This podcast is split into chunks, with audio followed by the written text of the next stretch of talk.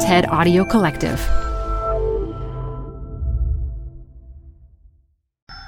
This TED Talk features Inclusion Crusader Janet Stovall, recorded live at TED at UPS 2018. Support comes from Zuckerman Spader. Through nearly five decades of taking on high stakes legal matters, Zuckerman Spader is recognized nationally as a premier litigation and investigations firm.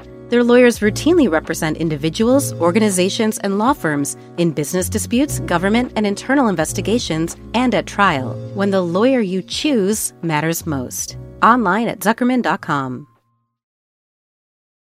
Support for TED Talks Daily comes from Capital One Bank. With no fees or minimums, banking with Capital One is the easiest decision in the history of decisions. Even easier than deciding to listen to another episode of your favorite podcast. And with no overdraft fees, is it even a decision? That's banking reimagined. What's in your wallet? Terms apply. See CapitalOne.com slash bank. Capital One N.A. member FDIC.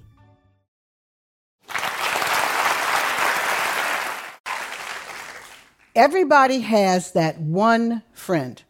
You know, the single minded one, the one who, no matter what the question is, always finds a way to make the answer whatever it is she's single minded about. I'm that friend. and the thing that I'm single minded about is racism. If someone were to ask me, So, Janet, got any plans for the 4th of July? I'm subject to answer, Yeah, I'm going to binge watch Roots. or if they said, Janet, got a joke for you. Why'd the chicken cross the road? Uh, was it a black chicken? Probably gentrification.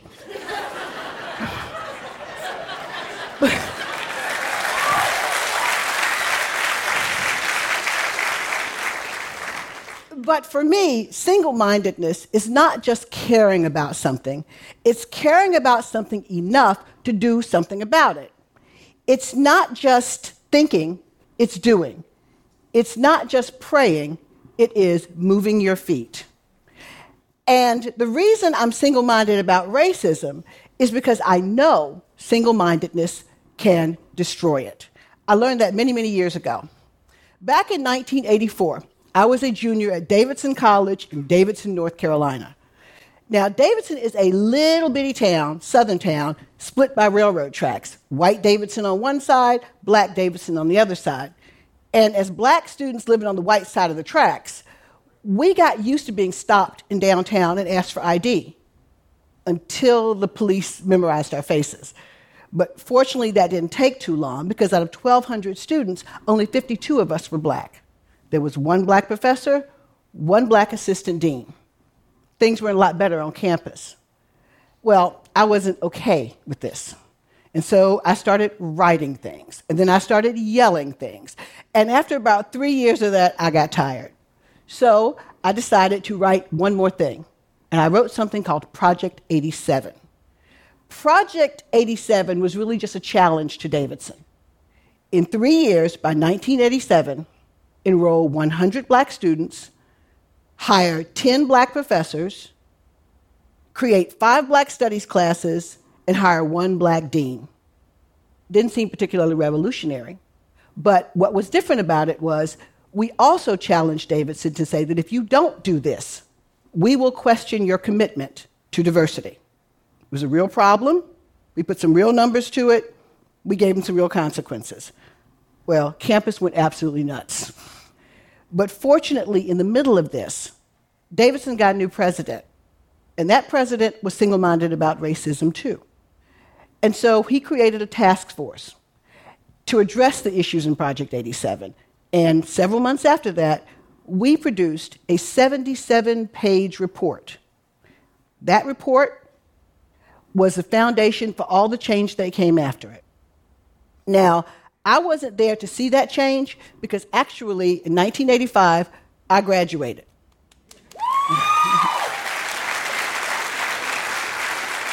you are looking at the three happiest people on the planet that day because I am leaving. However, the change did happen. And today, there are 185 black students. There are 16 black or multiracial professors. There are four black deans, and there's an entire degree granting Africana Studies department.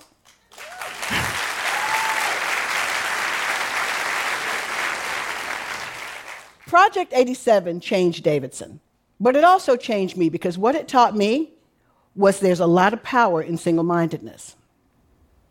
Well, today, I'm an executive speechwriter for one of the biggest companies in the world. It's a profession that is 92% white and predominantly male, which makes me a little bit of a unicorn, but I'm a single minded unicorn. so, the thing about speechwriting is it's very personal. So, I spend a lot of time in deep conversation with the CEO and senior executives, and a lot of times those conversations turn to diversity and inclusion, which, of course, I'm always happy to talk about. But after quite a few of these conversations, I've come to a conclusion. I believe that business is in a position to do something that no other entity can do. Business can dismantle racism. Now, colleges can't do it. There aren't but 5,000 of them in the United States and only 20 million students enrolled. Church can't do it either. Only 35% of us go on a regular basis. And when we do, 11 o'clock Sunday morning is the most segregated hour in America. But business? There are 162 million people in the US workforce alone. People of all races, united in the spirit of wanting a paycheck and having to show up to get it.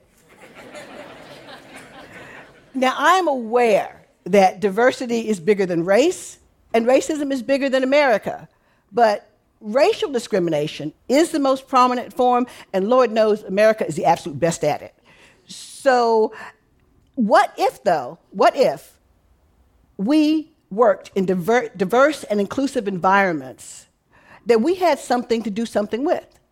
And since we spend one third of our lives at work, what if we did that with people who didn't look like us?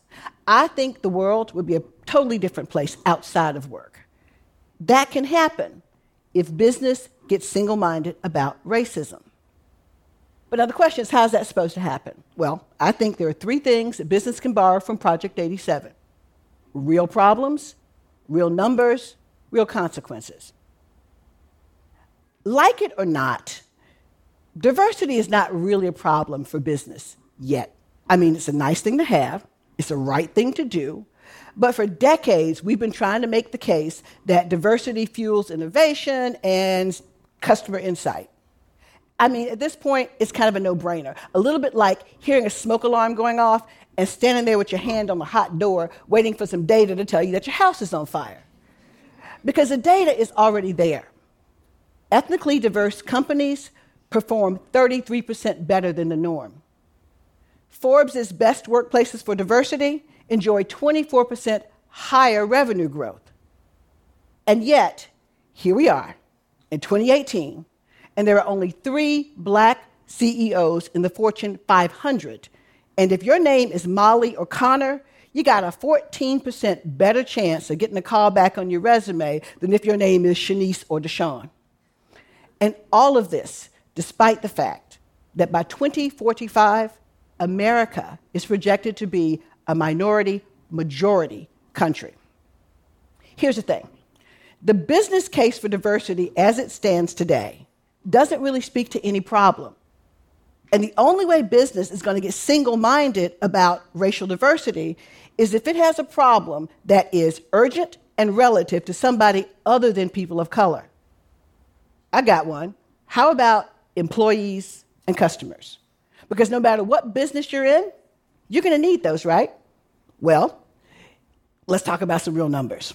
If you have employees and customers, wouldn't it make sense if they looked a little bit like the people that work for you? So, if that's the case, maybe your employee base should be 13% black and 18% Hispanic, because that's what the population looks like. Maybe that's what your customer base looks like. But let's be clear Diversity and inclusion are not the same things. Diversity is a numbers game, inclusion is about impact. Companies can mandate diversity, but they have to cultivate inclusion. And if inclusion is what you're after, you got to calculate some slightly different numbers. How about 30%? Because that's the point that research shows at which the voices of minorities actually begin to be heard. If you want a real problem, you're going to need real numbers to fix it. And if you're not willing to set real numbers, then maybe you're not real serious about diversity and inclusion. That brings me to my third point real consequences. Think about this. When salespeople forget, forget what they're doing and don't come up with their numbers, what do we do? We give them a little time, maybe we give them some training, but then if they don't hit those numbers eventually, we fire them. However, when you start talking about diversity and inclusion, we use terms like accountability. And maybe we scold, and maybe we hold back um, an incentive or two. But you know what the best incentive is? A job. And you know what the best disincentive is? Losing it. So, if companies really want accountability, they should assume that that is a given. Consequences are what happen when you don't do what you're accountable for. Imagine this imagine a place where people of all colors and all races are on and climbing every rung of the corporate ladder, where those people feel safe, indeed expected, to bring their unassimilated, authentic selves to work every day. Because the difference that they bring is both recognized and respected. And imagine a place where the lessons we learn about diversity at work actually transform the things we do, think, and say outside of work. That is what happens if we all work together to fix what's broken. That is what happens if we stop praying for change to happen and actually start moving our feet to making it. That is the power of single mindedness. Thank you.